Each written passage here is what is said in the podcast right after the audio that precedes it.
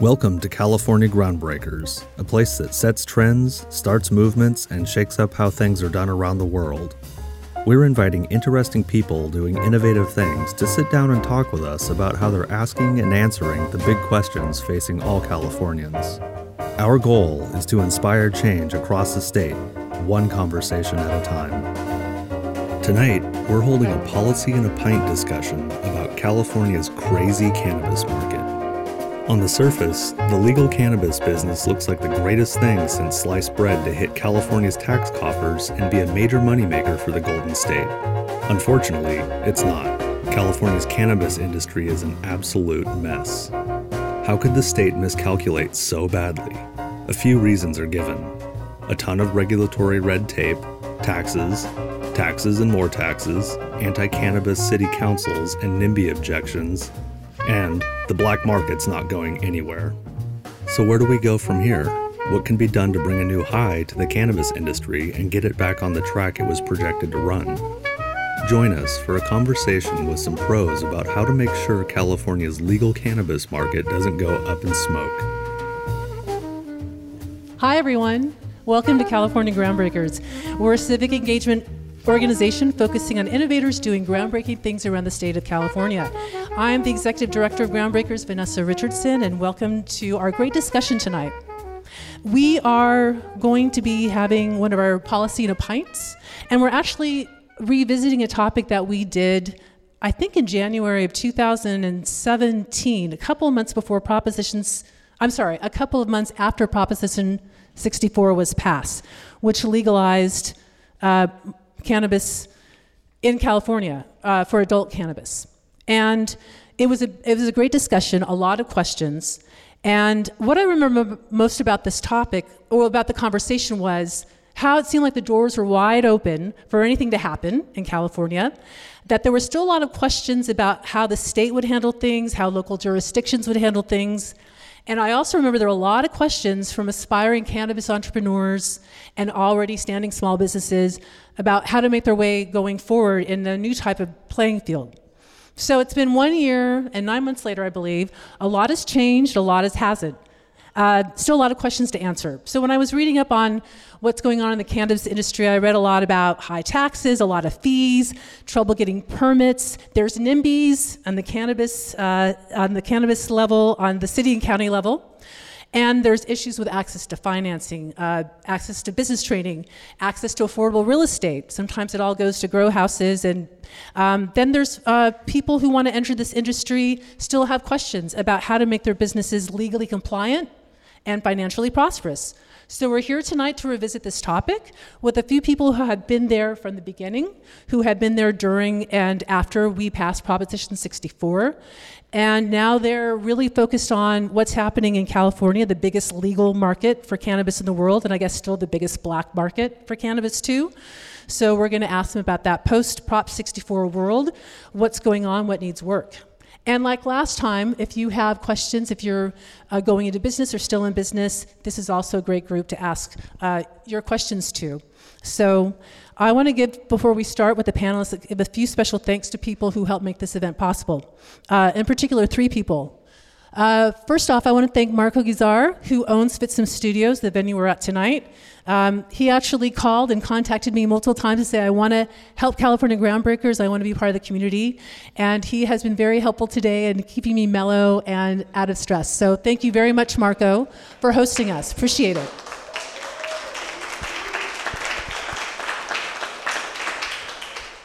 Also, special thanks to uh, two people named Marta Casado and Pepe Fonseca. They're from Spain. They came here to visit me this week. Little did they know that I was going to put them to work all day today with food, carrying chairs, and everything. Gracias a todo, gracias para todo su ayudar.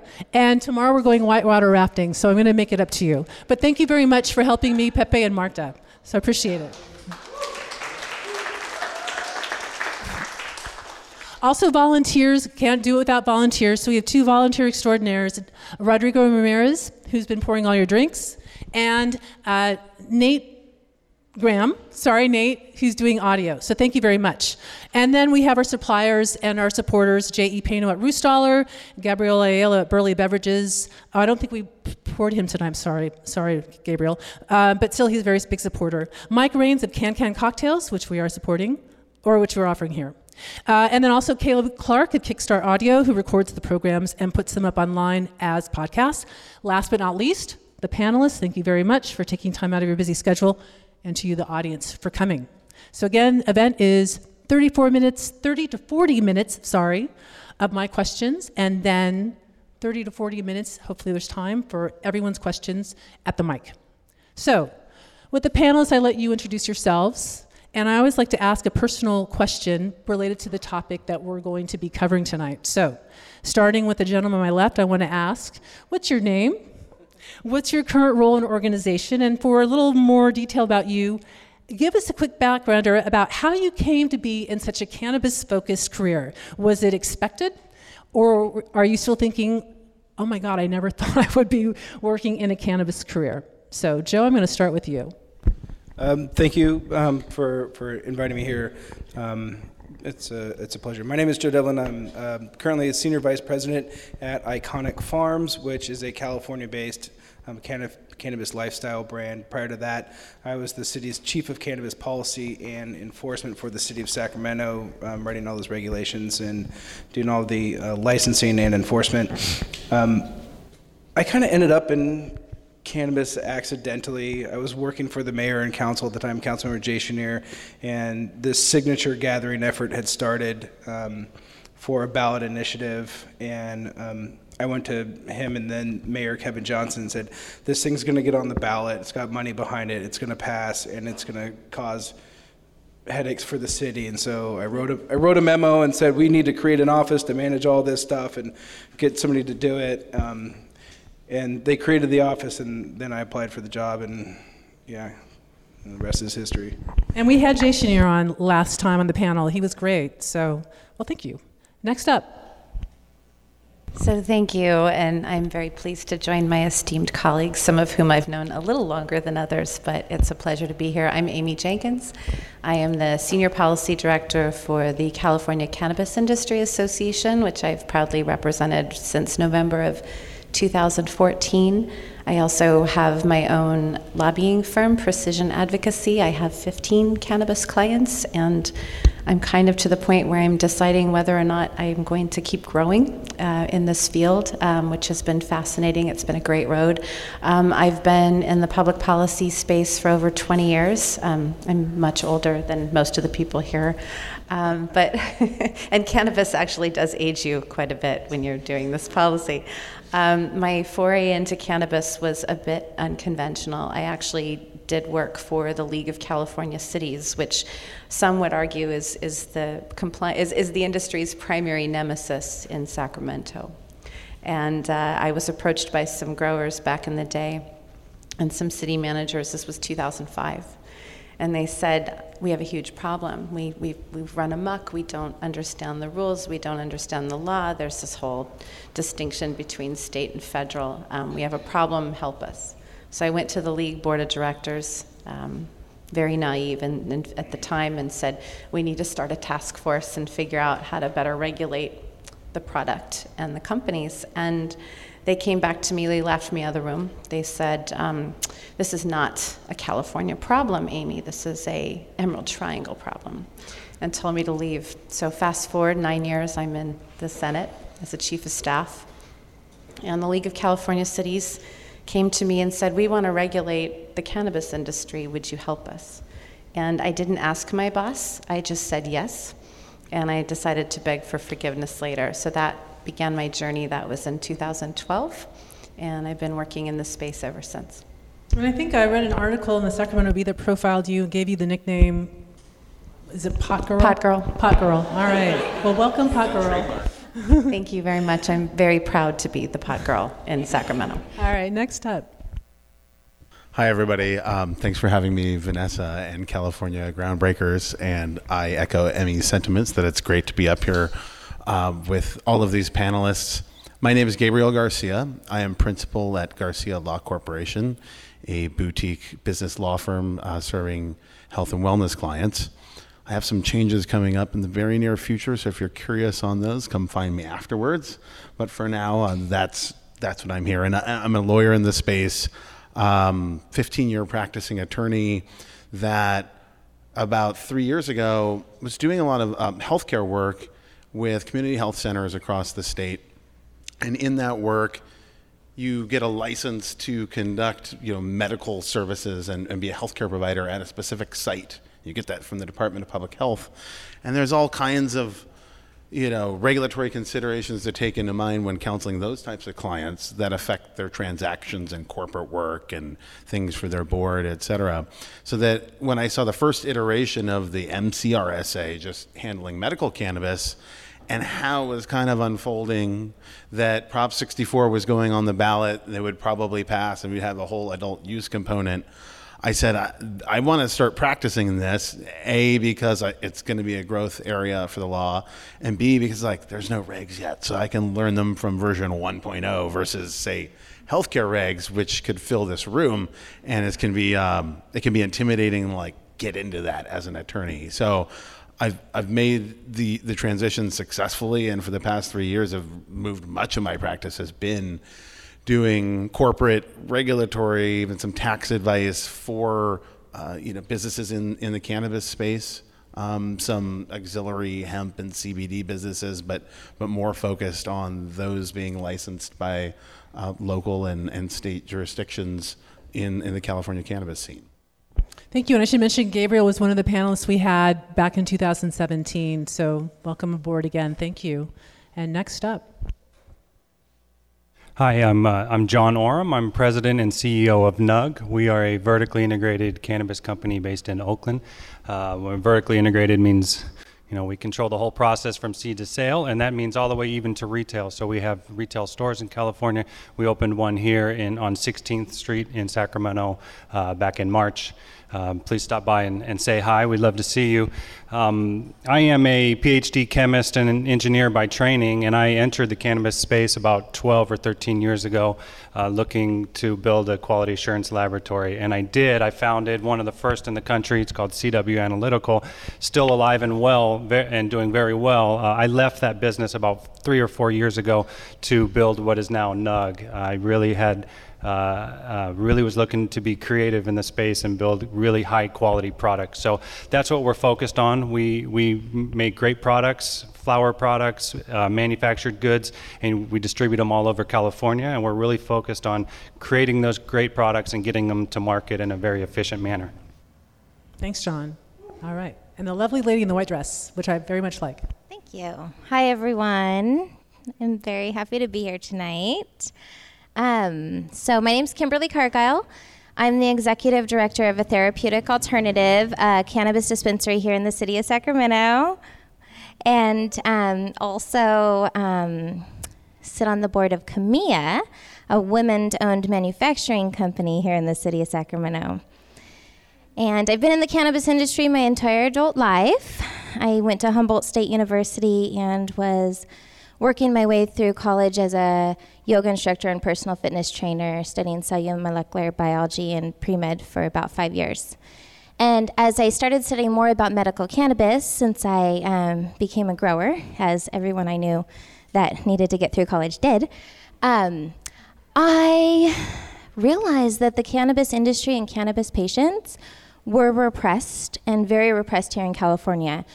Um, back then, 20 years ago, when you became a med- medical cannabis patient, you gave up rights to your children, rights to your health care, rights to your housing, rights to your education. You basically gave up all rights except the right to remain silent and not consent to a search and ask for a lawyer. And so I started studying a variety of topics related to social justice and spent two more years um, studying sociology and psychology in a variety of groups that have been repressed in this country. And um, graduated from Humboldt State University and moved to Sacramento and became a medical cannabis patients' rights advocate. So I've been organizing patients for about 12 years now and um, continued to stay kind of in the business so that I could be an advocate. Like every job I've taken, I'm like, I will work for you if I can continue to be an advocate, because that's what I'm doing. So I now have eight licensed companies that I've started with employees, and I'm hoping to start more and help people come up from, you know, just like I did. I started as a volunteer yoga instructor, worked my way up to front desk, and worked my way up. And so um, people work their way up at a therapeutic alternative to ownership, and I'm still an advocate, and I'm happy to be here to speak up for women owned businesses and um, diversity in our industry. And last but not least, Yes, thank you, thank you. My name is Khalil Ferguson. I'm an executive, executive fellow for policy and research at the California Urban Partnership. Our mission is to build economic security in the communities of color. Um, I've only been in this for about three months now. However, my studies in um, undergrad, one of my degrees is in economics, so I've studied kind of the economic mechanisms of our oppression, you know, globally and domestically. Um, and Malachi kind of picked me up um, about three months ago after um, seeing my rhetoric and seeing my um, analysis of the economic mechanisms upon planning the student walkouts for Stephon Clark and for AB 392. Um, so now I'm kind of, you know, picked up on my research on a lot of EFI, EIFDs, new market tax credits, you know, all of that's kind of economic measures that, you know, I need to pick up on if I'm going to be in this field. Um, so Malachi has had me kind of doing a lot of research extensively, and of course I've had an idea of the wealth gap created by some of the mechanisms that have repressed black people with regards to the sale of marijuana. Um, so now working on the, Calif- the equity program domestically and throughout the state. Um, you just have me work on policy, so that's my introduction to it now. It's kind of by accident, but you know it was of intention, I guess. So, thank you. Thank you, thank you all panelists. And yes, just like what Khalil was saying, I was reading up on on this too. Um, there's a lot going on, so we probably will just scratch the surface for the next hour or so. Um, I'm not sure if we'll be able to cover everything, but I'm going to try and ask as many questions as I can and try to get as many questions from you before we move on to the mic. I'm going to start with you, Amy. I think we all kind of gave a summary of how we came, came in and what challenges we're facing and why we got into the industry. Amy, with you, the CCIA or California Cannabis Industry Association did a lot of work getting Proposition 64 passed. I should also mention Nate Bradley, the former, the founder, was on that panel that we did in 2017 and talked about that. In the nearly two years since that happened, just give us a quick summary, if you can, about what's working well in the legal cannabis market. She's laughing. What's working well in the legal? No, about the summary. I know I put you on the spot, but you did have three days to give us a summary of what's working well in the legal cannabis market statewide and what needs work. Just some highlights or some Very, quick very, very brief conversation. Very brief conversation. Um, what's working well? Um, well, what I could tell you, and I, I'll, I'll kind of uh, allow my other colleagues to maybe address this question and other questions. So I'll take it from the legislative standpoint, from the policy standpoint. Um, what's working well is um, five years ago, it was very, very hard to get into the door as a cannabis lobbyist in the legislature. We have 120 legislators in the state capitol. There isn't a single office um, five years later that I can't get into. Um, uh, this is not a partisan issue. This is um, this has bipartisan support. We have equal support among Republicans and Democrats, and perception has changed um, extremely quickly in the legislature. You don't typically see this. In fact, um, it, job security is something we consistently joke about in the lobbying world. It's like, oh, well, this is going to be a 10 year issue, job security. Um, and, and, and yet, at the same time, it, there is still job security because there are so many outstanding issues. So I think from a perception standpoint, we have, we have made tremendous progress in an extremely short period of time. And that extends beyond um, policymakers in Sacramento, as challenged as we are at the local level in many jurisdictions. Um, it's, it's, a, it's, a, it's a conversation piece. I am consistently engaging legislators and stakeholders, and it is no longer taboo. So I think um, that's been incredibly groundbreaking. Um, the fact that these are businesses and they should be treated like businesses, I think that um, is really beginning to resonate, and I, that is something we have really worked very hard for. Um, on the flip side, there are tremendous challenges left. Um, and again, I don't have all night, but I think what I'll say is um, we talked about enforcement, you alluded to it, and, and, and taxation. I would say the biggest issue right now in the cannabis space is just simply the lack of access. We still have very, very few local jurisdictions actually authorizing commercial cannabis activity, and that I think really perpetuates a lot of the other challenges we see. So high taxes wouldn't be as acute if more jurisdictions opened. And how many right now in California allow it? We're, we're hovering at about roughly percentage about 30 percent. 30%. yeah yeah. So we have 482 counties and 50 sorry 482 cities and 58 counties in california and very very few are actually authorizing. And so i think what happens is when you talk about again high taxes enforcement all the other issues that uh, are being um, felt by the cannabis industry i think they would not be as acute if we had more jurisdictions just simply allowing commercial cannabis activity in their communities. Right. And for Joe, for you, the uh, same question. Um, your point of view as a former cannabis chief of Sacramento. Um, successes, achievements, obstacles, and things that'll probably take some time to establish that you won't be around to do. But uh, yeah, what were the what what's been happening with this in the city of Sacramento per se that has worked and still needs work? Well, the city, Sacramento's, I think, really been the, the, the tip of that spear in terms of um, adopting an adaptation um, in, within the cannabis space. Um, hands down, I mean, it's hard to believe January 1st, 2018, Sacramento had more adult use uh, licensed dispensaries than any city in California. Right. Like we are we are a medium sized city in the state, like at best, right? Um, but we had more than Los Angeles. Crazy. Um, but th- there's this is it's a it, this is all a process. No, there's there's nothing that's really working well until you push back and look at the, the the macro in all of this. More products are being tested by better labs that continue to get better every day. And CW Analytics is a great lab, by the way. Um, and and so more products are being tested. Um, the illicit market, I think, is on the retail end beginning to um, shrink a little bit as more cities adopt. But this is going to be a process, and it's going to take it's going to take years. Los Angeles alone is going to take 10 years to probably really move towards a, a regulated environment. So I guess in the level of um, up there, getting there, not there yet. Where is Sacramento in terms of cities that have embraced or haven't? We were one of the, you know, we were one of the first ones through that door, um, hands down. We've had licensed dispensaries in Sacramento since, really since 2010. We began that process. We started issuing um, actual licenses. The process, first process, took two years. Uh, uh, we issued, so in 2012, um, but we are still in the process, uh, when I left, of, of, of sorting through some uh, 300 applications after having approved uh, 150 cannabis applications. So we received over 450 business applications for cannabis permits. Um, and not until all of those come on and you know multiply that across the 482 cities is this market going to actually function properly and we, that's one of the things we talk a lot about in our office. Actually, shout out to my um, colleague here, Ryan Kokut, is until until there's enough distributors, until there's enough licensed cultivators, until there's enough retail, which is the real bottleneck, the the market isn't going to function properly, and the illicit market is going to continue to have uh, wide open space to operate. All right, great. Thank you. Uh, the next question I have uh, for Kimberly and then for John, the two two of the business owners that I thought were very interesting with the businesses uh, and your and your backgrounds. Kimberly, I'm going to start with you.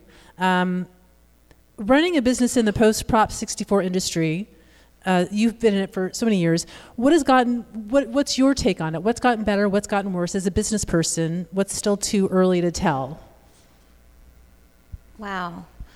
Um, okay. So there's so much in that question. I feel your pain now.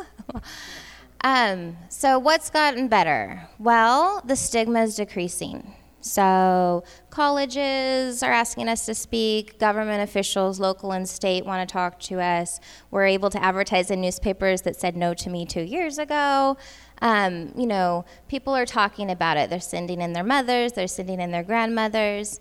And so it's slowly starting to g- decrease, which is really nice because it starts to open up doors to banking a little bit, to insurance a little bit, just like push the doors a little more open.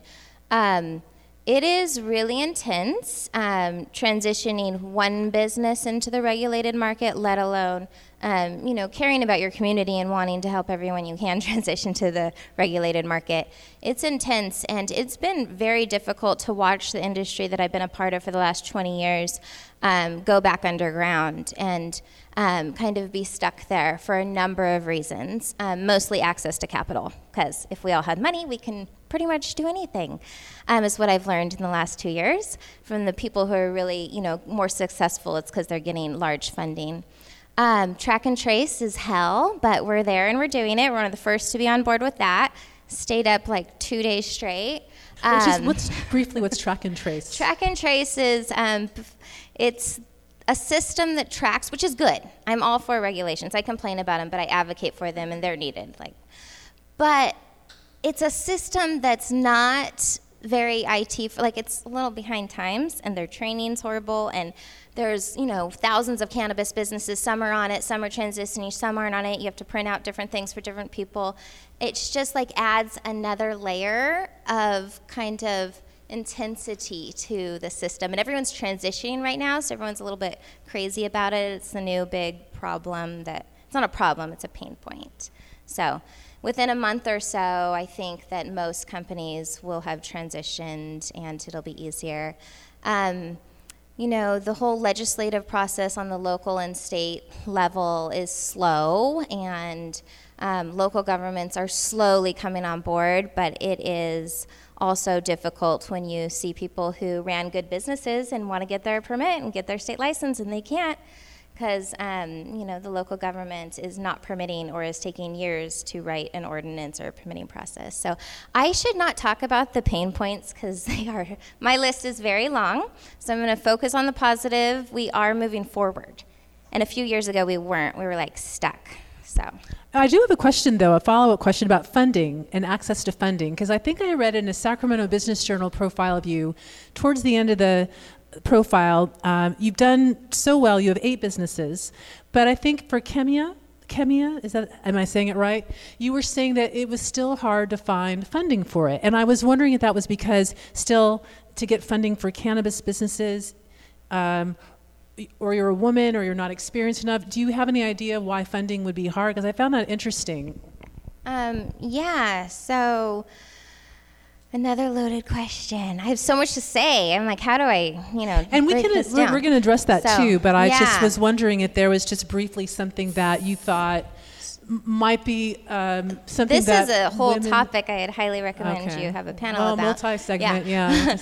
but funding is difficult for a variety of groups of people women is one of them so for instance all of the businesses i've started so far are friends and family funding requiring a few hundred thousand dollars Chemia's funding is a manufacturing company and it requires millions of dollars. So I need venture capital. And very little venture capital, um, about 7% goes to um, women owned businesses. Out of all the venture capital firms in California, only 11% have women on their board and are funding women. Um, it gets even worse for women of, women of color, like down to like 2%. And so the diversity in our industry is changing drastically right now because everybody can't get funding. It's not an even playing field right now. All right, John, I have a similar question for you. I don't mean to put you on the spot uh, about that. You're based in Oakland, and which is a groundbreaker in cannabis regulation, and you I thought it was very interesting your story, how involved you are with how Oakland is is doing things, and you also you got funding, 15 million in funding earlier this year, um, and then you opened your retail store here in Sacramento. It sounds sounds like things are going great, but I just wanted to see too, you know, a similar question for Kimberly. Um, what's what's good? What's bad about running a business? Is there anything about being based in the Bay Area that helps or hinders? Um, and also, I think in general, like California, help does it help or hinder us uh, aspiring entrepreneurs in cannabis to be here?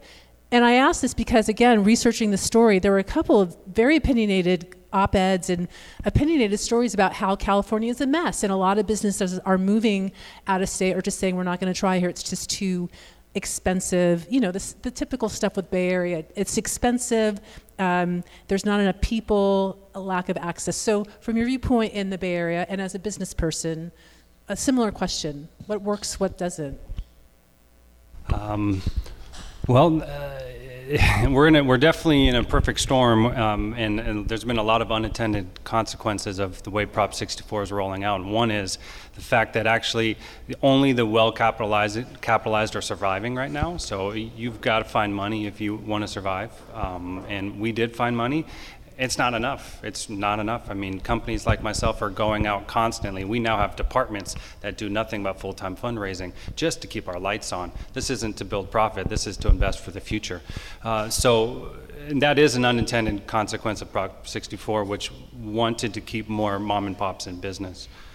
Uh, I would say, of all the places to do cannabis business today, I would choose Oakland and Sacramento, and I have chosen, chosen Oakland and Sacramento. Those are both uh, thought leaders in the space and have had regulations on the books for quite a long time.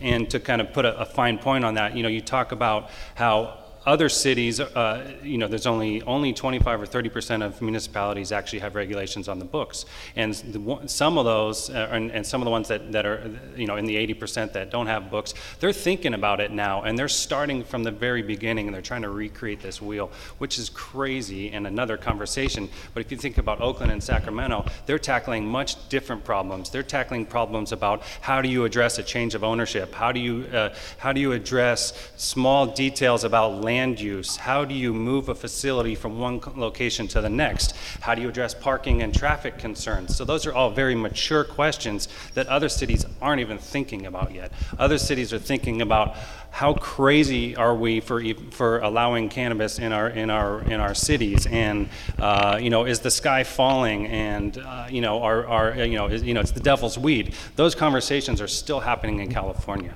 Um, so that sort of sets the landscape. And also to put some other points, we talked about the you know the constriction of the California marketplace, and people say, oh, there's just no access to cannabis. Uh, to put uh, some data on that, in 2017, around December of 2017, there was about 2,500, maybe 3,000 uh, retail outlets in the state of California. Overnight, January 1st, 20, 2018, there's only 250. 250 retail stores across the state. I mean, business just dropped off a cliff. And again, setting up the scenario where only the well capitalized are surviving. That's slowly growing now. There's about maybe 550 stores across the state. Um, but that's not near enough. We still need to grow probably 10 times that.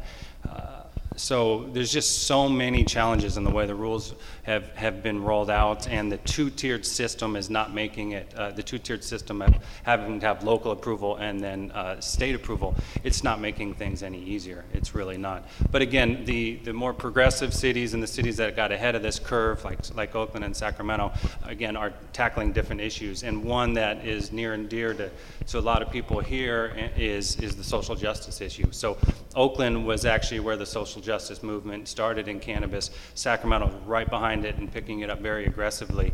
And it was not, so in Oakland, we, we tackled this issue about two or three years ago, and it was not a very easy conversation. It was, um, it, you know, it was a conversation that we had to have, but it was not easy. And there was, you know, a, it was very difficult to, to find common ground. But eventually, the industry and policymakers and the community did find common ground in Oakland. And what my group is doing uh, and, and helped lead in Oakland is we developed an incubator program, and it's actually being emulated uh, throughout the state now. So we incubate six different uh, equity qualified, social justice qualified groups and we give them each a, a very nice, very sophisticated high-tech greenhouse, uh, light deprivation systems, light augmentation systems. These are very nice uh, greenhouses, and they get those greenhouses for three years, and they get to operate there rent-free. And and it's not we don't just give them the space and throw them in there and say good luck we actually uh, have on-the-job training programs.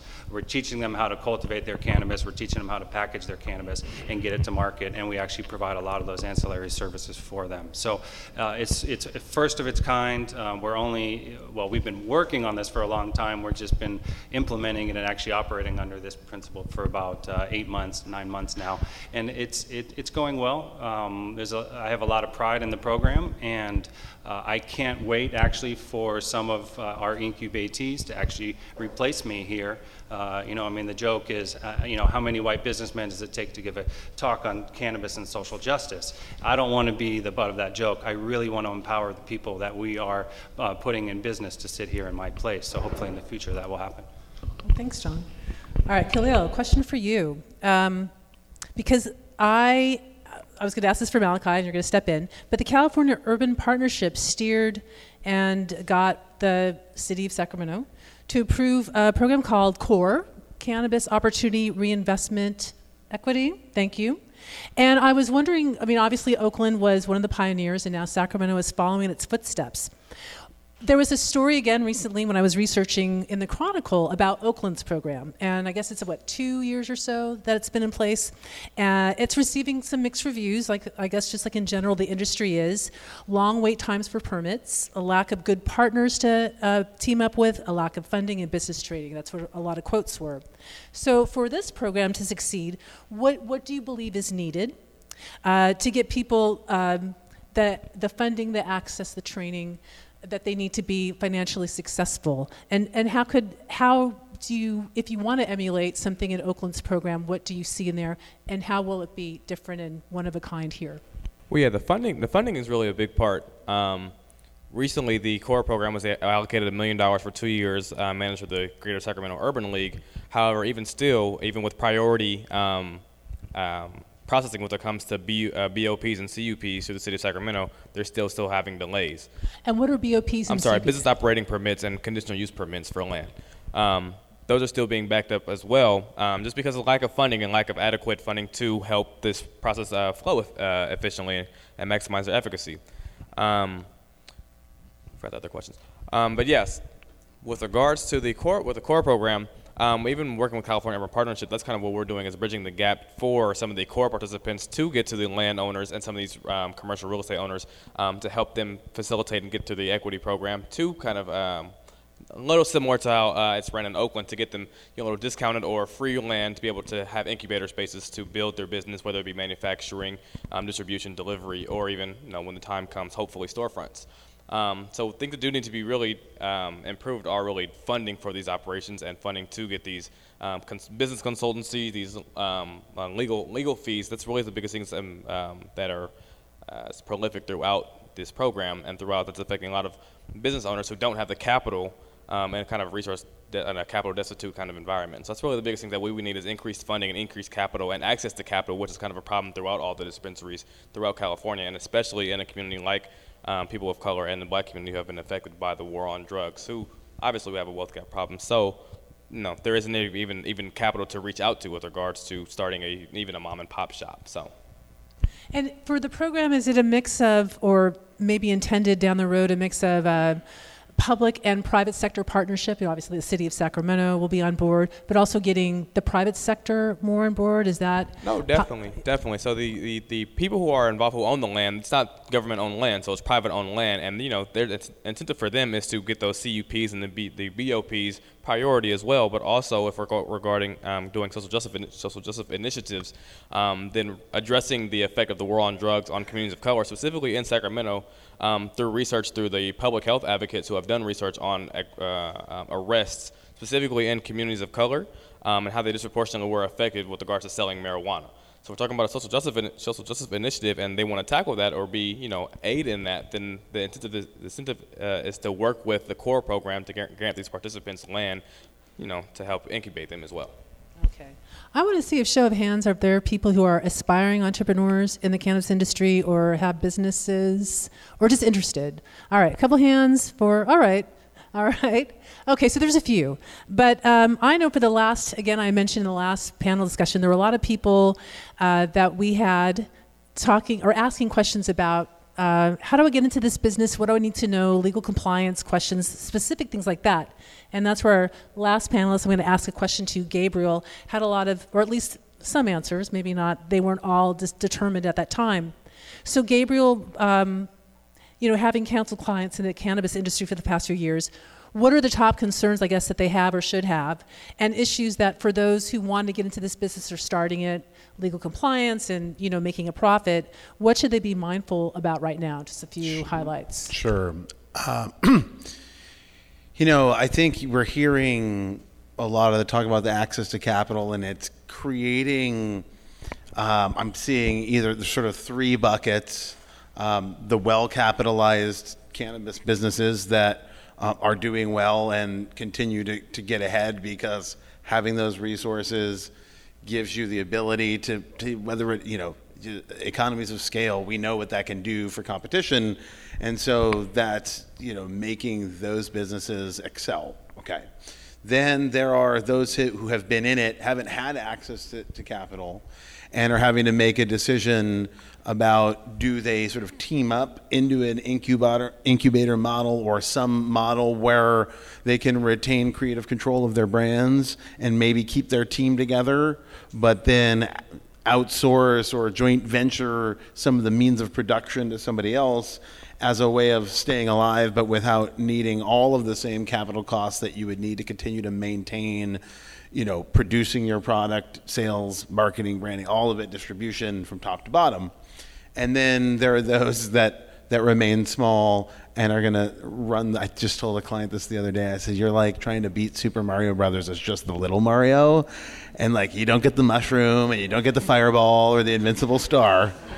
You're just this little guy, and it can be done. But it, it, how how much harder is it? Um, it is much harder. He and others he know are kind of going into that craft model. He's a cultivator and he's known for a particular strain and people love it and it sells out. So he's thinking, if I don't want to do that model and I'm not out trying to raise 15 million or whatever million, how do I stay alive? And maybe it's committing to that craft, at least branding that, that craft and having, you know, there's Anheuser-Busch and then there's all these amazing craft brews here in Sacramento. Can he somehow do that from, from the outset? Um, so he and, and many others in his situation are, are kind of having to tackle that now that you're seeing more deal flow, consolidation, and these bigger haves and have nots starting to take and develop in the market.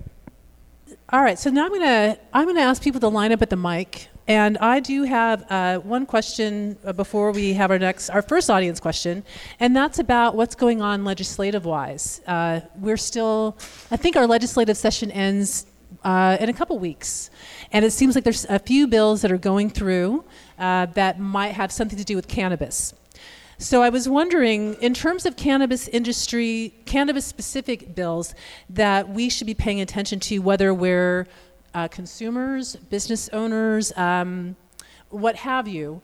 What are you all looking at in terms of legislation that you want to get passed, that you don't want to get passed, that would be a benefit or not? So I'm just particularly, you know, curious to see, you know, a few bills that you're all looking at and um, we should be looking at too. I'm going to start with Amy, and then if there's anyone else who wants to uh, give their legislative bills, feel free. So I'm going to put you on the spot, Amy, first. No, that this is what I live and breathe on a daily basis, so I appreciate the question. Um, right now, we um, I don't know the exact number of bills that are left, but what I can tell you is over the last few years, we've seen, um, I think the busiest year was in 2017. We saw over 60 bills.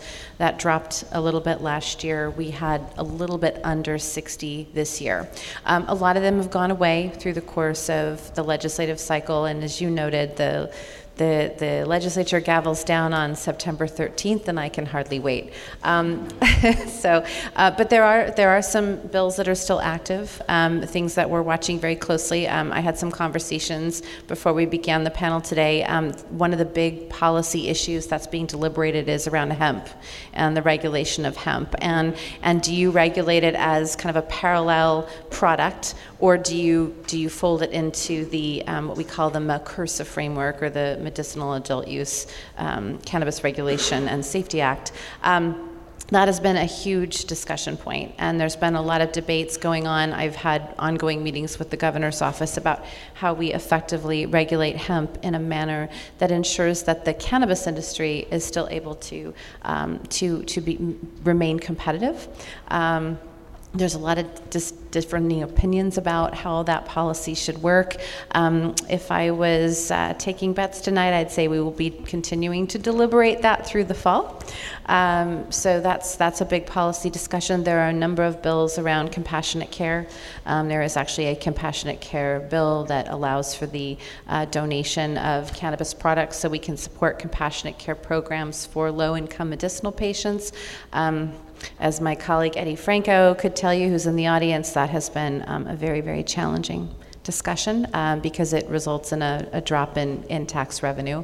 There's bills that a bill that would allow uh, cannabis use in hospitals for terminally ill patients. There's a bill that would allow um, the provision of cannabis for uh, young people, for youth, um, by their parents with permission from the school um, who are suffering from various ailments like seizures and such. Um, there's a lot of bills around social equity. There is a bill that would reduce or eliminate the fees for social equity applicants. So a lot of work in the next couple of weeks, and there's a rumored trailer bill that um, I've been talking about all day. So I think there's still a lot to be done in the last three weeks, and I'm sure there's a lot of opinions and priorities among this group. So I'll defer. And if the bills get to uh, Governor Newsom's desk, uh, how what's his office's stance on the cannabis industry? Support or it depends. Let's wait and see. You know, it, the, the Newsom administration has indicated from the onset that um, the rollout of the medicinal and adult use framework will take time five to seven years.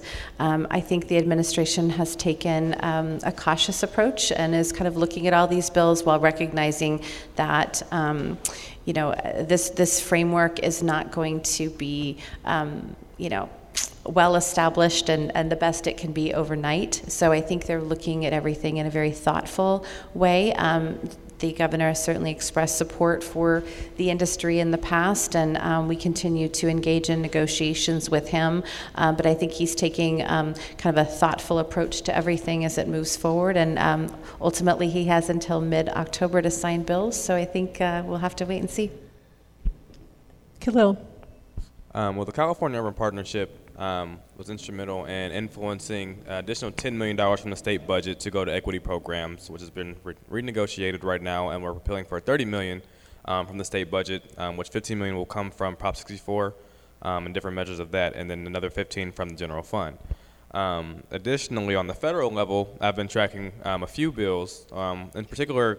House Resolution 1585, and this is to address some of our capital needs with regards to federal legislation um, and federal banking, as we know, with regards to capital, we can't have loans support marijuana businesses or bank accounts supporting cannabis businesses. Um, and you know, bipartisanly, we've seen legislators support the uh, uh, access to capital on the federal level, kind of the decriminalization of marijuana in that way, because it's a cash-only kind of um, market. They're seeing increased risk and public safety risk with regards to storing cash. So with that being said, the House, the HR uh, 1585 is called the Safe Banking Act um, and it seeks to allow marijuana businesses federally to gain access to um, capital via the banks. However, the discourse around it is still regulating where that cash is coming from. Um, I've just watched some of the um, the Senate Banking Committee um, just videos, and they said the biggest thing is really not knowing where that cash come from and not really supporting the cartel. Um, but still, there is a talk around decriminalizing marijuana on the federal level, so that way we get that way we get access to capital on from federal legislation, and we begin to decriminalize that. Um, so that's one of the biggest things I've been watching, um, as as from you know using uh, having working at Wells Fargo and seeing from the inside why we didn't take cash deposits. Um, but yes, it's kind of that's changing the, the rhetoric around marijuana federally, um, and we're seeing that kind of change in this. You know, as I say, the uh, the the rhetoric around marijuana and marijuana sales. So um, federally, that's the biggest thing I think we should uh, talk about. Also, I'm sorry, um, with regards to the recent um, budget bill that was passed in the federal legislation, um, they included some support for veterans as well um, with regards to access to capital if they were in the marijuana market. Previously, they weren't, you know, able to get a subsidized mortgage package if they were in the marijuana market, but now it's kind of ch- changing with the changing um, rhetoric regarding marijuana. So different federal legislation around that is something to be on the lookout for. And Gabriel, did you want to add? Something? Yeah, just shortly. I, I, think it's interesting to learn from defeats. And AB 286 was a bill to like lower the state taxes, and it did not. Even though we have a generally fairly friendly legislature toward the cannabis business, they weren't going to move on that, which means it didn't have the political will. So, what I kind of take from that is the state taxes aren't going to go down no matter how much the industry hates them. So, it's going to be about the getting some economies of scale or operating efficiently or operating within that framework maybe you can lobby your locals to knock down if you can your local rate to at least reduce the your overall effective tax rate. But it feels like it feels like the legislature was anticipating more of a, a, tax windfall, and then it's been woefully short, and they're kind of begrudgingly like, look at the stoners can't generate the tax revenue for us, and so why would we give them a, a break? And and and 286 died, but I'm, I'm sure Amy knows better than me. But that was what I kind of read. We're in for it on on the state taxes, so let's work around it. You have to live with them. Yeah. All right. Next question. First question at the mic. Hi, good evening. My name is Tiffany Sharp. I'm an attorney here in Sacramento, and I work with underrepresented communities, uh, particularly women of color, and starting to work with women of color in the in the cannabis industry. So I had a question, but I wanted to um, just maybe put an ask out there that we stop calling it the black market. Uh, in 2004, the United States incarcerated more black men under marijuana prohibition than 1993 apartheid. And so calling it the black market still conjures up a lot of um, uh, issues surrounding equity that I think we need to address, and, and I think it, uh, starting with a name is, is a good way to do it. The illicit market, which uh, uh, Mr. Devlin indicated uh, is a good way, underground market. Uh, with that being said, I actually had a, a, question regarding maybe for the policy couch, as I've named it in my notes. Um, Colorado uh, in 2018 um, had record profits from their legal cannabis market. Um, also in 2018, they put an equity initiative in where they significantly reduced the licensing fees for equity candidates to, uh, I mean, just a few thousand dollars would be the highest. And in even with that, they um, exceeded their projected revenue by, you know, projections are still coming in, but at least over 15, you know, by 15 times at this point, um, or 15 percent. And so my question is, is, is for the policy couch, but, but for anyone, um, particularly when we're talking about the high, uh, the high fees and we're, we're, we're trying to infuse equity in this. Is there a lesson to be learned from Oregon about um, equity and reducing the fees and still making record profits from the tax revenue? And I'll take my answer on the chair. Thank you. Who would like to start? Or I'm gonna, actually I'm going to start on my left and see who raises their mic. Joe. So cannabis is the most complicated public policy that there is, hands down. It's a spider web, and that's a. It, it, the short answer is it's very complicated. Um, I think Colorado had more success with taxation, um, in part because they didn't really have a cannabis industry before. I mean, you rewind probably the stat I heard was like 2010, you know, 90s, early 2000s. Uh, the Emerald Triangle, Trinity, Humboldt, Mendocino grew some ridiculous percentage of the cannabis consumed in the United States, like 80% of it. So if you were smoking weed in the United States, it came from three counties in California. Um, so when their industry started, it was really starting from the ground up. Ours is transitioning. Um, uh, we do need to lower fees. I think we do need to lower uh, taxes, um, but it also I think the diversity and equity piece keeps circling back to, to, to capital um, and, and, access, and access to it. Amy. Sure. Um, so I, I, did allude to a bill that I think is important for you to track, and it's SB 595 by Senator Bradford. He has been really one of the pioneers in the state Senate around social equity programming. He started the Social Equity um, uh, Act, or authored it last year. Um, the state has funded to the tune of 40 million.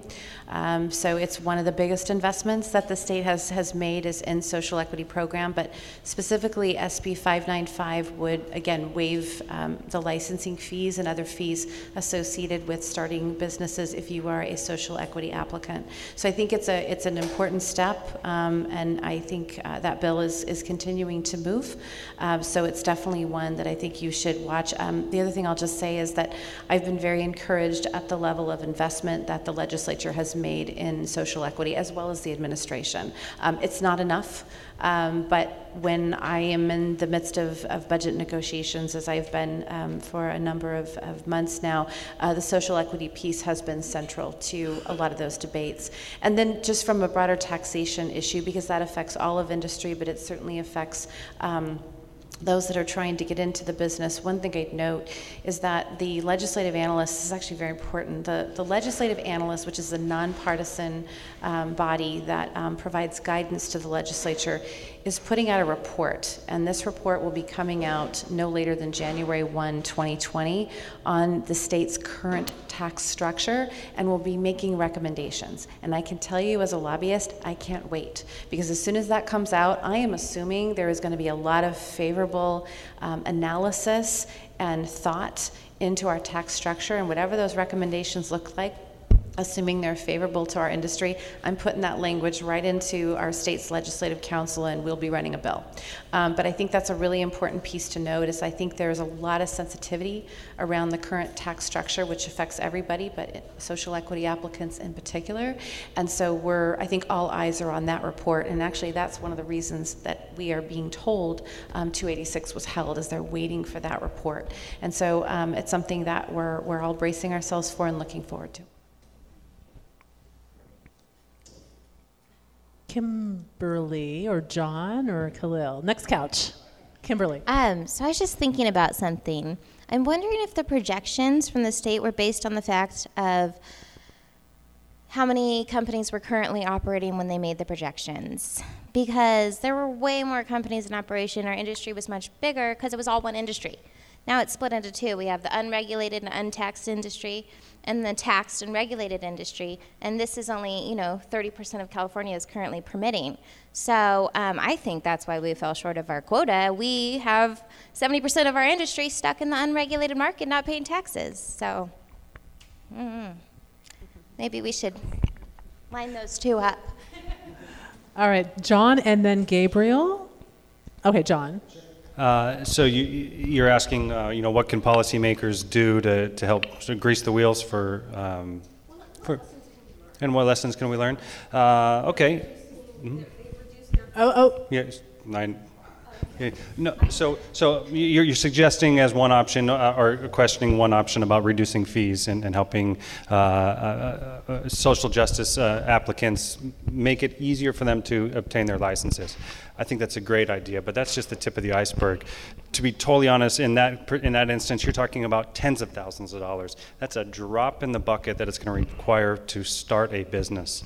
Uh, so what really needs to happen is the the state or the, the regulators need to start in, encouraging joint ventures and partnerships between existing businesses and new businesses. And they shouldn't beat the existing uh, businesses with a stick. They should entice them with a carrot. And they should for example, if a business invests a million dollars to help us, uh, you know, develop a social justice program, well, they maybe they should get some tax credits uh, with the city for, for, for that million dollars, uh, or with the state for that million dollars. That would be great. I mean, I'm spending that kind of money now is supporting our program, and I don't get any credits for it.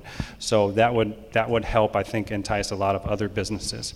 Also, I think uh, encouraging businesses to offer more than just um, than just meeting the, the, the, the, the criteria on a piece of paper, but actually living up more to the intent. And what I mean by that is, uh, if if let's say I'll use the example of City of Oakland, uh, as, in order to qualify as an incubator, you're supposed to give a minimum a, a thousand square feet rent free for three years. And some people are giving spaces that are literally just chalked out a thousand square feet. Here it is, see you later, you do what you want.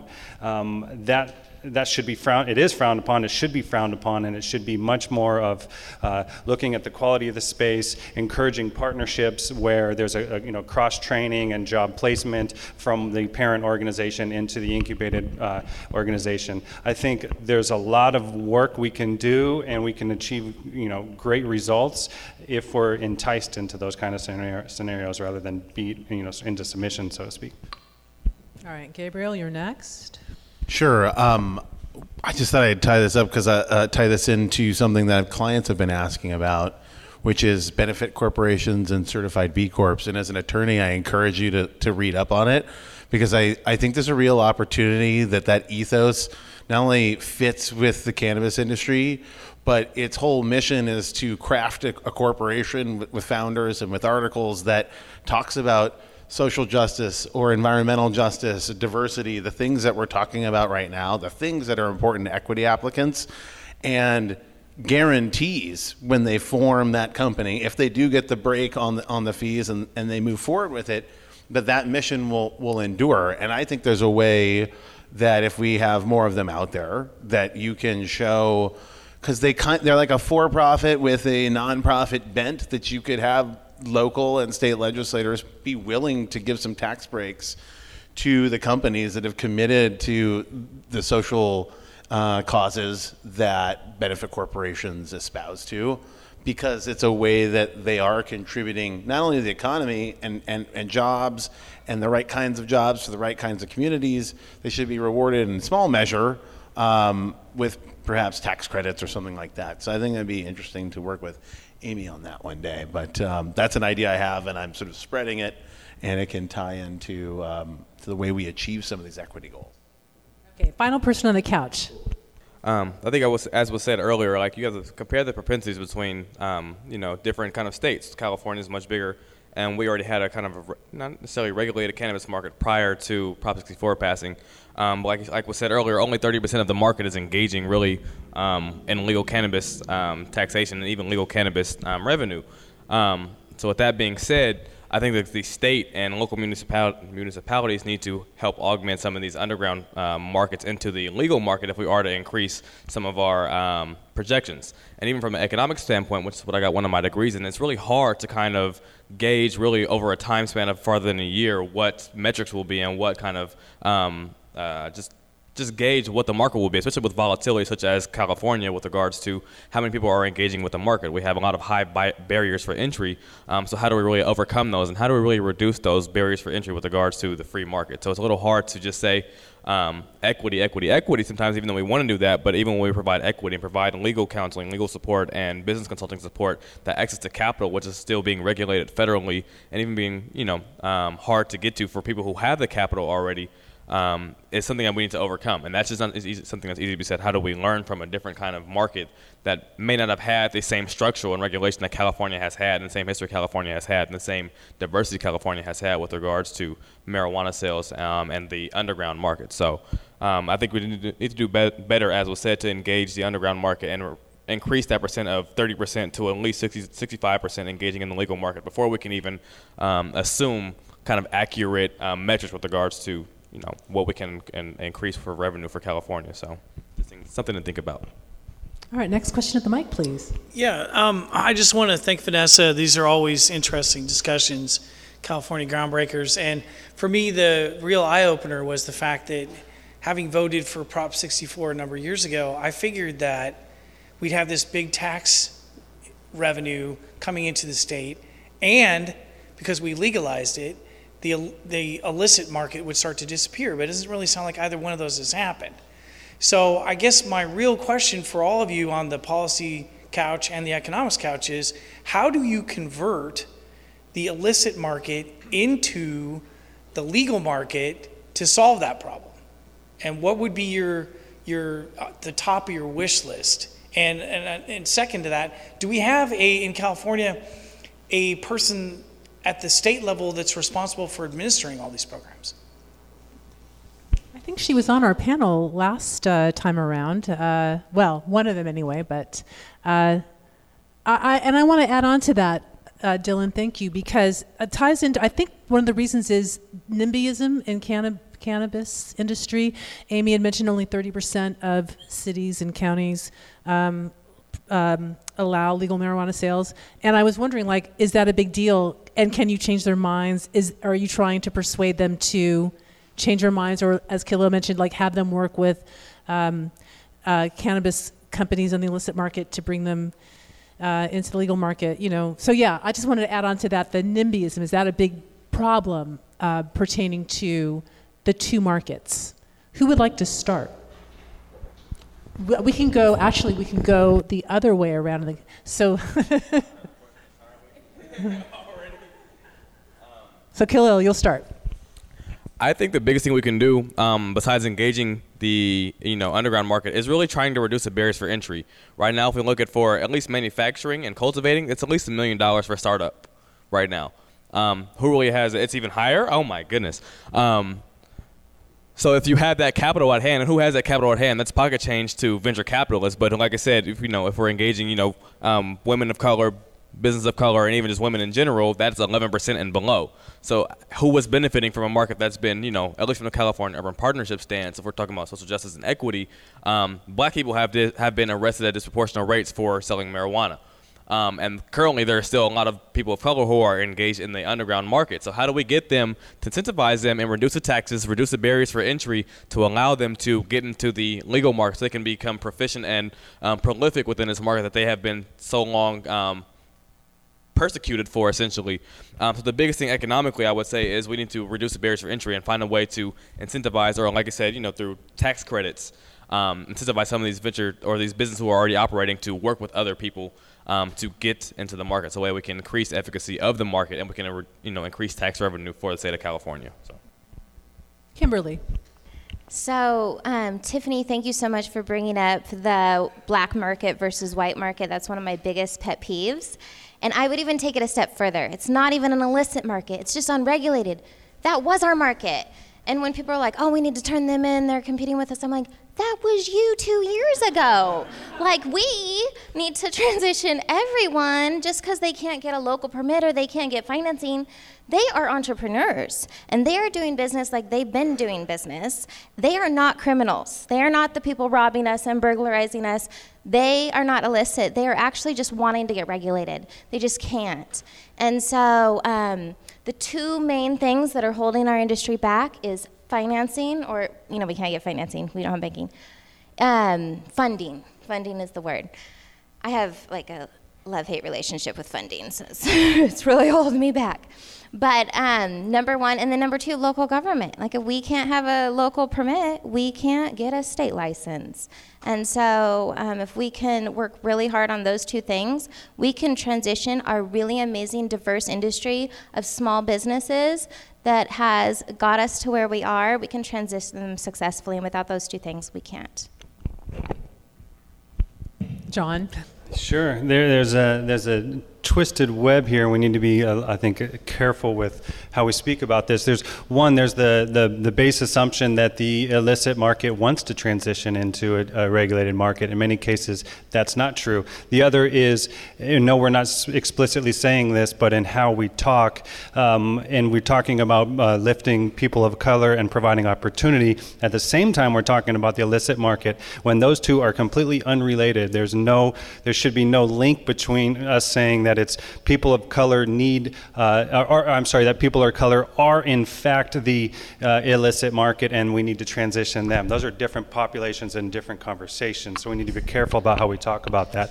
And also, I think that the industry as a whole needs to take some responsibility for the state of, of things right now. And what I mean there is that we have uh, an alphabet soup and a very mixed bag of regulations and a very hodgepodge approach that's not solely, but largely because we have a very mixed bag of industry uh, associations. We do not have very strong ties and a very strong coordination within the industry. So the industry is not speaking at, as one voice. And until we do that, we are going to be getting quite a bit of pushback from regulators, and we really uh, we're fighting a much a much more uphill battle. So I I do encourage the industry as a whole to to come together, speak on one voice uh, where we can can, for example, uh, taxes, uh, for example, um, uh, ease, uh, increasing the access to cannabis. And, and, one way of doing that would be uh, maybe forcing the local municipalities where voters approved legal cannabis by more than 60%.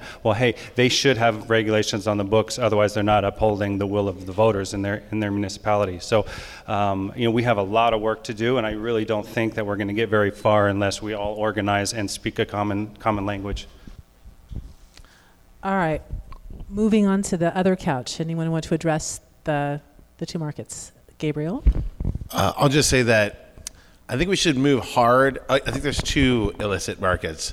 There's the unregulated, which are the people that want to get in and for barriers to entry are not, and yet that's how they make a living. And that's one bucket. Then there is like the illicit bad guys. Like if you are growing on federal or state land, if you're a cartel, if you're using child labor, if you are even on private land but polluting public waterways, I think we should just move hard against you. And I know that you're in cannabis, but we've got to get rid of horrible actors like that um, so that we can just have fewer of them and fewer incentive for that to be a means of production for for gangs or people that want to pollute the environment. It's the other ones that I, I hear that and it, they're not in the same bucket, even though neither of them have licenses. So that's how I think of the, the distinction.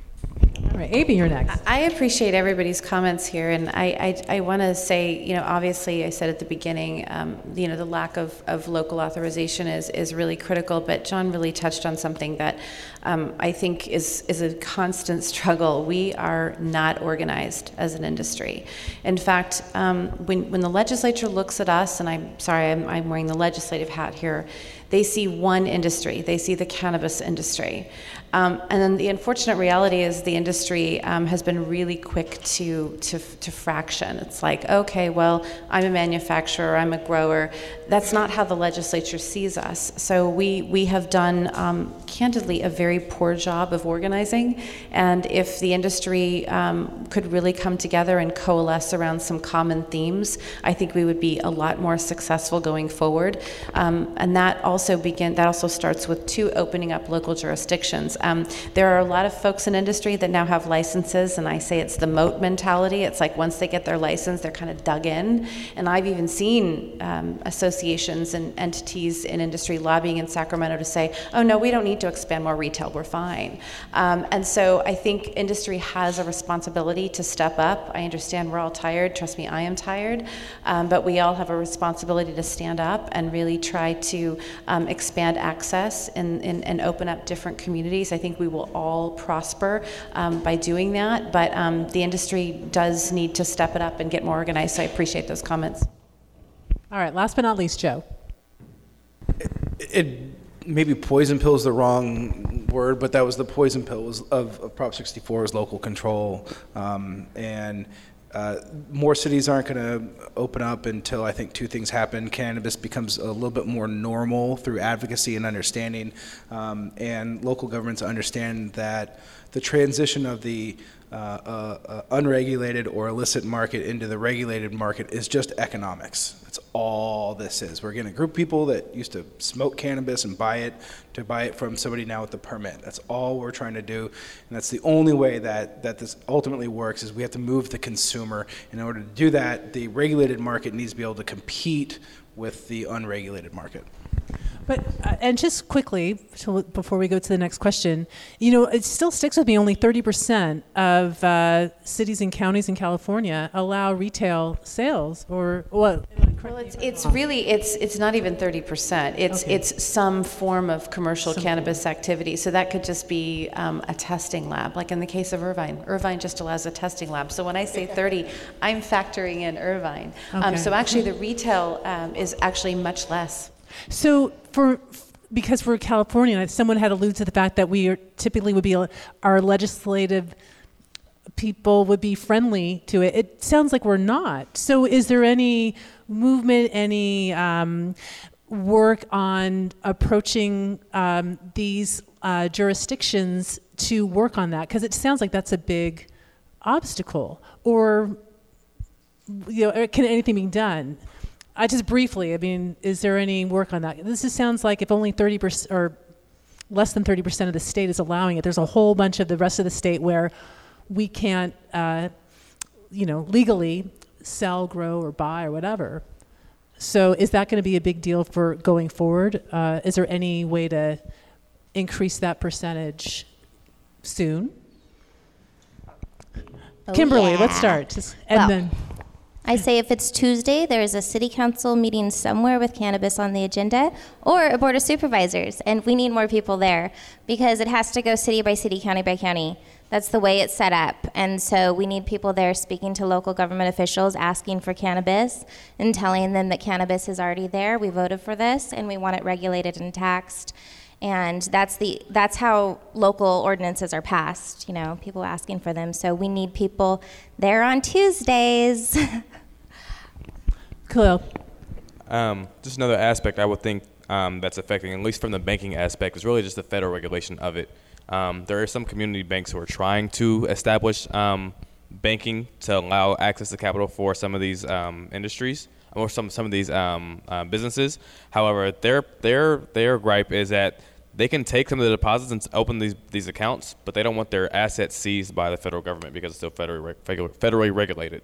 So until it really it becomes decriminalized on the federal level, I think we will still some still see the stipend with regards to. Um, you know, increasing of marijuana business throughout California. One of the real, the biggest uh, gripes is federal regulation and not wanting their assets seized in a very regulated state like California. So, so next question at the mic. Hello, my name is Markeisha Jingles, and I have a scenario-based question. Let's just say fast forward 2020 election, and the candidate decides they're going to legalize marijuana. Big tobacco enters the scene. Was federal regulation a bigger obstacle, or will big cannabis or big tobacco become a larger obstacle with regards to social um, equity as well as funding for just cannabis businesses? Yeah, and pharma. And pharma. And alcohol. Okay, Joe. Be careful what you wish for. It nobody knows, and it it could go. The industry could look very very different once it's federally quote unquote legal. Khalil. From a historic aspect, you know, I do a lot of um, historic re- uh, historic uh, reading of history, um, and there was at one point um, where marijuana wasn't legal up until marijuana prohibition, and what we saw was um, kind of a double-edged sword. Um, and what California Urban Partnership does not want to happen is the increased criminalization of the underground market, specifically of black and brown folks who are could be criminalized. Um, so, like I said, be careful what you wish for because when it, when it does become regulated, we don't want the weed industry to be another industry of sugar liquor, marijuana, um, liquor and tobacco, as you said, where black people have this have disproportionately suffered um, from the illegal market and the illegal the criminalization of marijuana, and now it's being um, commodified and very prolific with regards to profits. Um, so, like I said, we have to be careful with what we wish for. We can get something like that where we are seeing a lot of um, um, just profit made off this substance that has been made illegal for our, our people, really. So. And if our industry has had a hard time transitioning in California, I can, I'm really kind of like fearful of federal legalization because, you know, big business is taking over every other industry and it's going to happen to our industry too. And so I'm cherishing every moment we have working together with my friends and doing what we're doing because it's not going to last forever. And, um, you know, big businesses out there just waiting. They have lobbyists, they're preparing, they're making their plans now. I'm very cynical on on this issue uh, because it's happening right in front of us, and I don't think we can stop it. I mean, if you look at the, there's many very large multinational organizations that are already putting their chips on the table. They're uh, largely Constellation Brands is you know investing billions of dollars uh, and placing it in publicly traded uh, um, uh, uh, cannabis companies. And if you want to really think and think, you know, the ex-speaker of the House, John Boehner, is on the board of, of Harvest, and if you want to get read read between the lines and get really cynical here, what could be happening, and what I think is happening, is uh, these companies are putting their chips on their table, getting their feet in the doors right where they need them, laying it all out on the table, and you know what? The Trump administration is going to legalize to get votes, and all of these multinationals are going to swoop right in very, very quickly. Uh, you know, that's worst case scenario, but I think we're looking at that. Most case scenario, yeah. Anyone else on this sofa? All right. Thank you. Next question at the mic, please. Hi, thank you for letting me speak. My name is Mindy Galloway. I'm CEO of CAMIA. So I've been on this funding journey with Kimberly for um, a long time, actually. And I have a, a, question about some of the solutions that I've heard tonight are about partnerships with different businesses. So kind of overcoming that hurdle and then partnering in incubators or other businesses. And the problem that I've had is that coming from um, my own personal culture of heart centered business model, sustainability, and being more stewardship versus hierarchy, it's very hard to find those good businesses to partner with that share the same values. And so, if you can provide any input with any um, suggestions on how to find those people, and second of all, like we said, big business is coming, there might be those people that are not good, and is there any policy in place to protect the people in the equity program from partnering with the wrong people and those people not living up to the expectations that they are getting their tax breaks for. All right, so we'll start around the sofa again with Khalil. Well, because you mentioned equity, I'll, I'm going to chime in. Um, right now, we're working to kind of um, boost those those um, protections for the core participants as well. Um, going through some of the people who have gone through the core program and are, or are going through the core program, they're seeing that partnering with other um, people who may be malicious, um, there's really no benefit until you realize that they are malicious. Um, so right now there is no safety net right now for core participants, and that's what we're working on. We're going through a lot of things that's kind of re, you know we're revamping the core program to extend even more um, um, zip codes in Sacramento, um, but even pro- provide more protections for the core participants as well, because that is needed, and that's the thing that we don't yeah. want is predatory. I grew up in Del Paso Heights when I was younger, so I actually do qualify for the core program. Yeah. And so, just from being in this industry, um, you know, and trying to transition and, and getting our license and doing everything, I've met a lot of people along the way, and I just want to make sure that those protections will be in place. Definitely, you are, and you are not the only one, and I, um, that's something we are taking seriously with regards to interactions with predatory partners um, who want to use you maliciously for extra capital, extra business, and whatever they need to get you know a step ahead in this industry. So yes, something I will be we'll, we'll, we will be analyzing and taking care of for you in the future. Okay. Thank you. Yeah, I think Kimberly and John, you have good uh, feedback or advice on this in terms of partnering up and finding the right one. So Kimberly, how about you? Um, Thank you for bringing up that point, Mindy, because that is happening to a lot of equity applicants. Um, I was on an epi- equity application for a woman owned business, and as soon as they got the permit, um, the guys dropped me and my partner. We didn't dot all of our I's and cross all of our T's. We should have got a lawyer, but he was an equity applicant in, in Emeryville. And it was a really bad situation. He totally like used and abused us to get that permit, and he has it. Um, an equity permit. It's so ironic. But I think that we have to think about those things ahead of time. One time I was listening to a panel of lawyers, and they're like, you write contracts for the worst case scenario. You have to think of the worst case scenario going into whatever you're going into. And I'm like a Pollyanna. I'm like, best case scenario, everything.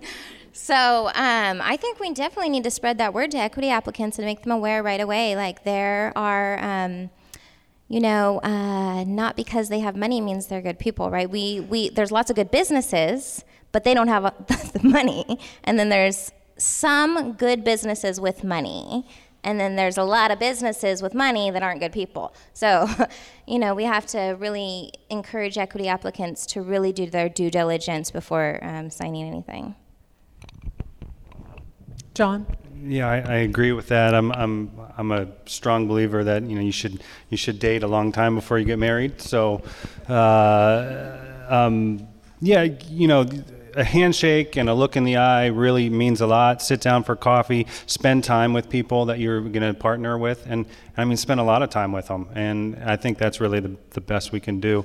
Uh, you can't really ask the government to make sure that your relationships work out. That's kind of yeah. that's well, hard to regulate. Getting but benefits from it, so I think people might be a you know like. I agree. If there's fraud and that sort of mm-hmm. thing, absolutely. But you know, still just get to know who, who you're working with. And then also, let me, you know, there, there's some pessimism around here, but I do want to say there's also a lot of optimism. I mean, this is a great market, it's a thriving business, we're in a growth industry, there's a ton of opportunity. And when people ask me what they should do when they, if they were to enter the, the market today, I, I the, really my, my one piece of advice is just, just pick one thing focus on it, be very, very strategic, and execute on that one thing. And uh, there is a lot of room for people who, who practice that in this industry. I would say just make sure if things are important to you, like they make it into whatever agreements that with your partners. Um, if you're an equity applicant and you're partnering with a somebody who wouldn't qualify because it's a good, you know, scenario, like again, get it into writing. If they violate it, find a lawyer. Bring a shareholder derivative action. That is an action that if you hold equity, but the people that govern the corporation are in violation of their fiduciary duties, you can bring an action and get a court to enjoin them, remove them from the board, those kinds of measures. You do need legal help on that, but if it's a way of getting those people out, the bad actors out, or at least enjoined from continuing to do it so you can wrestle some control back, or at least put the community on alert that they're not good people, they're not worthy of that, you know, equity permit uh, because of they screwed you over. That that's something you can do to protect yourself and kind of go on the offensive and, and, and make sure that you're protected in that way. All right, Amy, last last reply to this I don't know, yeah, I don't know how, if I have too much to add other than to say that, um, as I alluded earlier, there's substantial investment right now at the state level, and I would agree that the, the state isn't going to solve all these problems, but I think your point and, and the timing of your point is, is, a, is, is good because the state is right now developing some best practices and some guidelines around equity programming. Obviously, those, this will mostly be uh, developed at the local level, but the state will be providing funding, and technical assistance funding will be one of them. So I think exploring this notion of, of predatory activities and practices that seek to take advantage of social equity applicants is probably something that needs to be considered as the state is, is, is developing those best practices. And so um, we'll certainly take that feedback um, back to GoBiz, which is the entity that's going to be charged with that. So I think it's a point well taken and timely. Thank you. Just, just quickly, is GoBiz um, chaired by Lenny Mendonca? Yes, indeed. Oh, okay. He will be a future California Groundbreakers Q&A, so we'll ask him about that. Thank you, Mindy. And then finally, we, our final question at the mic for tonight. Hi, I'm Courtney. Thanks, everyone, for this. Um, my question is about California cannabis culture um, and what's happening to it. So, my introduction to the industry was in Calaveras advocating before they shut down 750 registered grows, which was a crazy thing to watch. Um, and in the process of being involved with them, I met a bunch of farmers, obviously, and the depth of their knowledge of cannabis and its abilities and how you grow it and all is, is not to be dismissed, and I think it's being lost. And so, my question is when we're talking about kind of safeguarding against big business and all, you know, the questions about how do we get the illicit market uh, um, to become regulated, um, is there conversations about how to safeguard? The people who created California cannabis culture, which is so separate from cannabis everywhere else, um, who know it very intrinsically because it's like their family business, um, who are being shut out. So I'm thinking of like appellations, I'm thinking of a farm to pipe movement, or like I'm thinking of any kind of creative um, endeavor um, actively pursuing marijuana as alternatives to pharma. Are these, are these conversations happening to kind of safeguard people who have created this culture that is at risk of, of being swept away. All right, let's start with Gabriel. I'm trying to think of it from a commercial perspective because with the legalization of, of personal use and the ability to gift, you can still have like a free collective model if you want to keep the culture and exchange of you know homegrown cannabis alive. Um, I'm, I'm trying to think how, how it gets preserved uh, amidst all the challenges we've talked about tonight. How do you preserve the culture? And what's remarkable to me is even though there were other states that went legal, like California blazed a trail in 1996. I remember I was in high school and I was doing like a AP Civics debate. I was like, I'm debating like medical cannabis, and like that's how long at least there was a recognition that people needed to use this for medicine, and there were people that could grow it for those people that were sick, and a lot of that's been lost. Um, and I don't know how to, to reconcile it with the, with the commercial space, other than let's use our personal liberties to keep that culture alive. I suppose by having dinner clubs or collectives that aren't about making money, but just sharing the plant and the culture. Kimberly. Thank you so much. Awesome question. Um, as an advocate of our industry, this is another thing. I am like really positive. I'm just feeling like I'm talking about all this negative stuff tonight. But um, it is um, going away fast. And um, actually, the tagline of CAMIA, our company, is um, preserving cannabis artistry and reviving cannabis hin- history. And um, no, I said it wrong, didn't I? reviving cannabis artistry and preserving cannabis history. And um, it's up to the leaders in our current industry to do this, to bring other people up with us, because new people coming in might care, a small percentage, and that's awesome if they do, and I want to work with those people. But the majority of them don't care as much as our current industry does. So when we um, move forward, we have to bring other people with us, and um, that's why CAMIA is bringing in all small farmers and small manufacturers to work with, and that's why at a therapeutic alternative we purchase from small manufacturers and small farmers, people who are from California, legacy, who care about the environment and advocacy first. And um, you know we're voting with our dollar, and so our industry really has to. The leaders in our industry have to stay firm if we want to, um, you know, preserve that history. All right, I'm going to ask the, the, final question for each of you. It ties into cannabis culture, I guess, in a way. I was curious about like the biggest growing markets. I heard, actually, when I went to a, a therapeutic alternative recently, I saw a lot of people over age, I, honestly, age 60. So I heard baby boomers were a big market. So I was wondering, in terms of the biggest growing market products, you know, again, I read an e study that pre rolls, edibles, vaporizers are the biggest sellers or growing fast. So I guess now that we're leaving 2019 and going into 2020 in a new decade, a couple of sentences on, I don't know, uh, in terms of what's going to be growing, um, getting very popular, biggest markets, something that we should all keep in mind in terms of. Uh, a business owner or a consumer, um, what are the trends that are going to be, you think, happening in this industry in 2020? A couple quick sentences. I'm going to start with Joe. So, the baby boomers biggest, fastest growing market, but let's be honest, they didn't start smoking cannabis. They quit smoking cannabis a while back, and now they've taken it up again. Um, uh, I think uh, live resin pens, um, uh, I think, is going to be an emerging um, that will hopefully um, uh, maybe not hopefully, but I think start displacing uh, the distillate pens. Brief description of a live resin pen, just brief. It's it's a it's a full full spectrum um, extract of, of, of cannabis um, rather than a distillate of, of, of, the oil, which is which which has to have the terpenes added back into it, which are um, largely artificial and. Yeah. All right, Amy.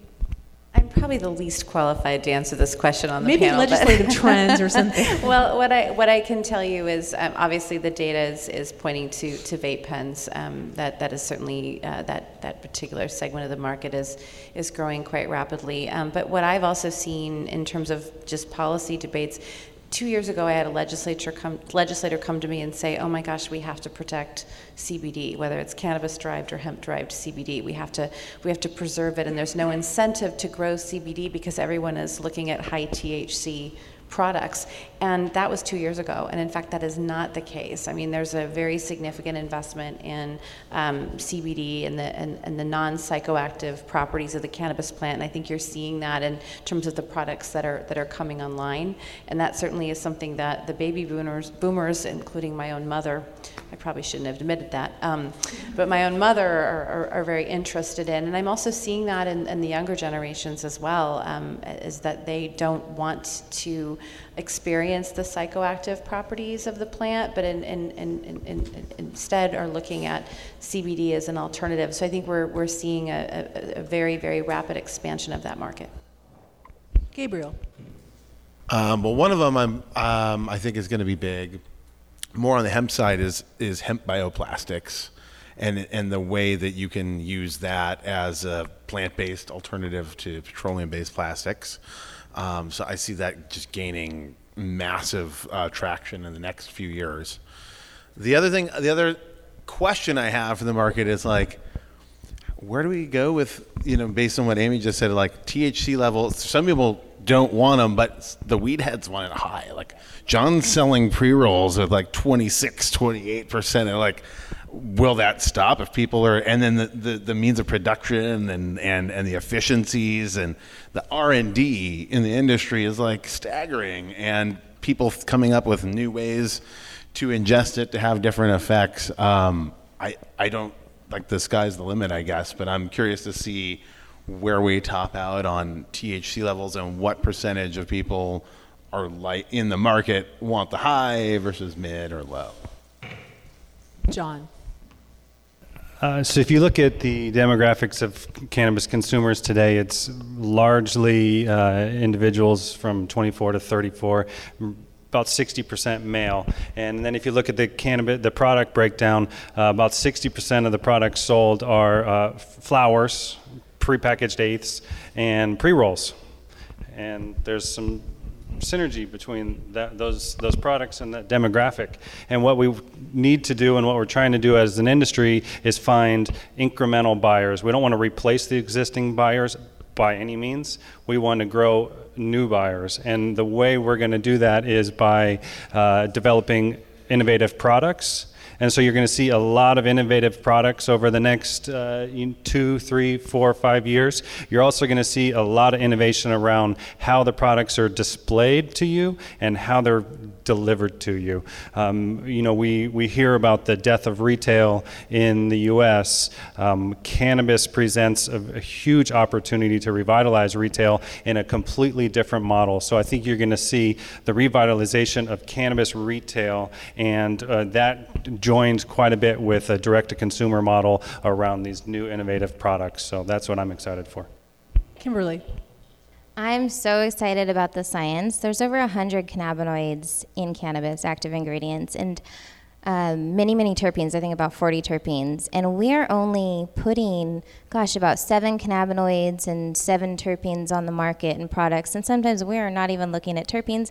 And sometimes we're only putting out products that are just THC or CBD. And then we have ratios added on top of that. I mean, the amount of products and the holes in the market are endless, and I cannot wait to start getting more scientists involved and really seeing genetics progress to grow high THCV. You have to try it. Okay, it's amazing. And um, other high THC um, THCA, CBN, CBD, CBG, CBC, like, and all the different ratios. I mean, it's endless. I don't know what's going to happen next year, but people now have scientists on their um, and geneticists on their boards, and it's going to be interesting to see what happens. Khalil, last word. Oh man, you said you were the least qualified. I'm probably the least. I don't smoke it. I don't have any friends that sell it or smoke it like that. Um, you're right. um, but I would look at least um, legislatively. I would look at the you know local municipal uh, local government aspect of hemp. Um, definitely, um, that's a market that's coming up. Um, that they're they really don't know how to handle it because they can't. You know, municipalities and bureaucrats can't tell the difference between a hemp plant and a you know a THC plant. They really don't know, so they don't know how to handle that right now. Um, so that's to be something that's coming up with regards to legislative policies and even policing and surveillance of um, hemp versus THC and you know cannabis industries and cannabis storefronts, cannabis cultivation, all of that, all of that that circum, um, that uh, is involved with regards to that um, industry. Um, that's all I could really have because I don't really have much for the other than that with regards to product and consumption of uh, cannabis. So that's it. Thank you. Before we wrap it up, I wanted to give a shout out to someone who I forgot to thank at the beginning. Uh, Ken Barnes, our California Groundbreakers board member, who stepped off a plane from Hong Kong, I guess recently, just today, and came here and showed up and checked people in. So thank you very much, Ken. Thank you, panelists, for a great discussion. Thank you, audience, for a great uh, Q&A. I'm sure we'll revisit this again, but we'll end it here. So good night. Thank you. You've been listening to California Groundbreakers.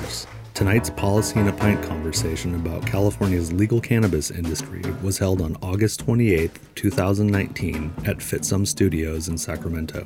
Thanks to our panelists Kimberly Cargile, Joe Devlin, Kamal Ferguson, Gabriel Garcia, Amy Jenkins, and John Oram for the great conversation.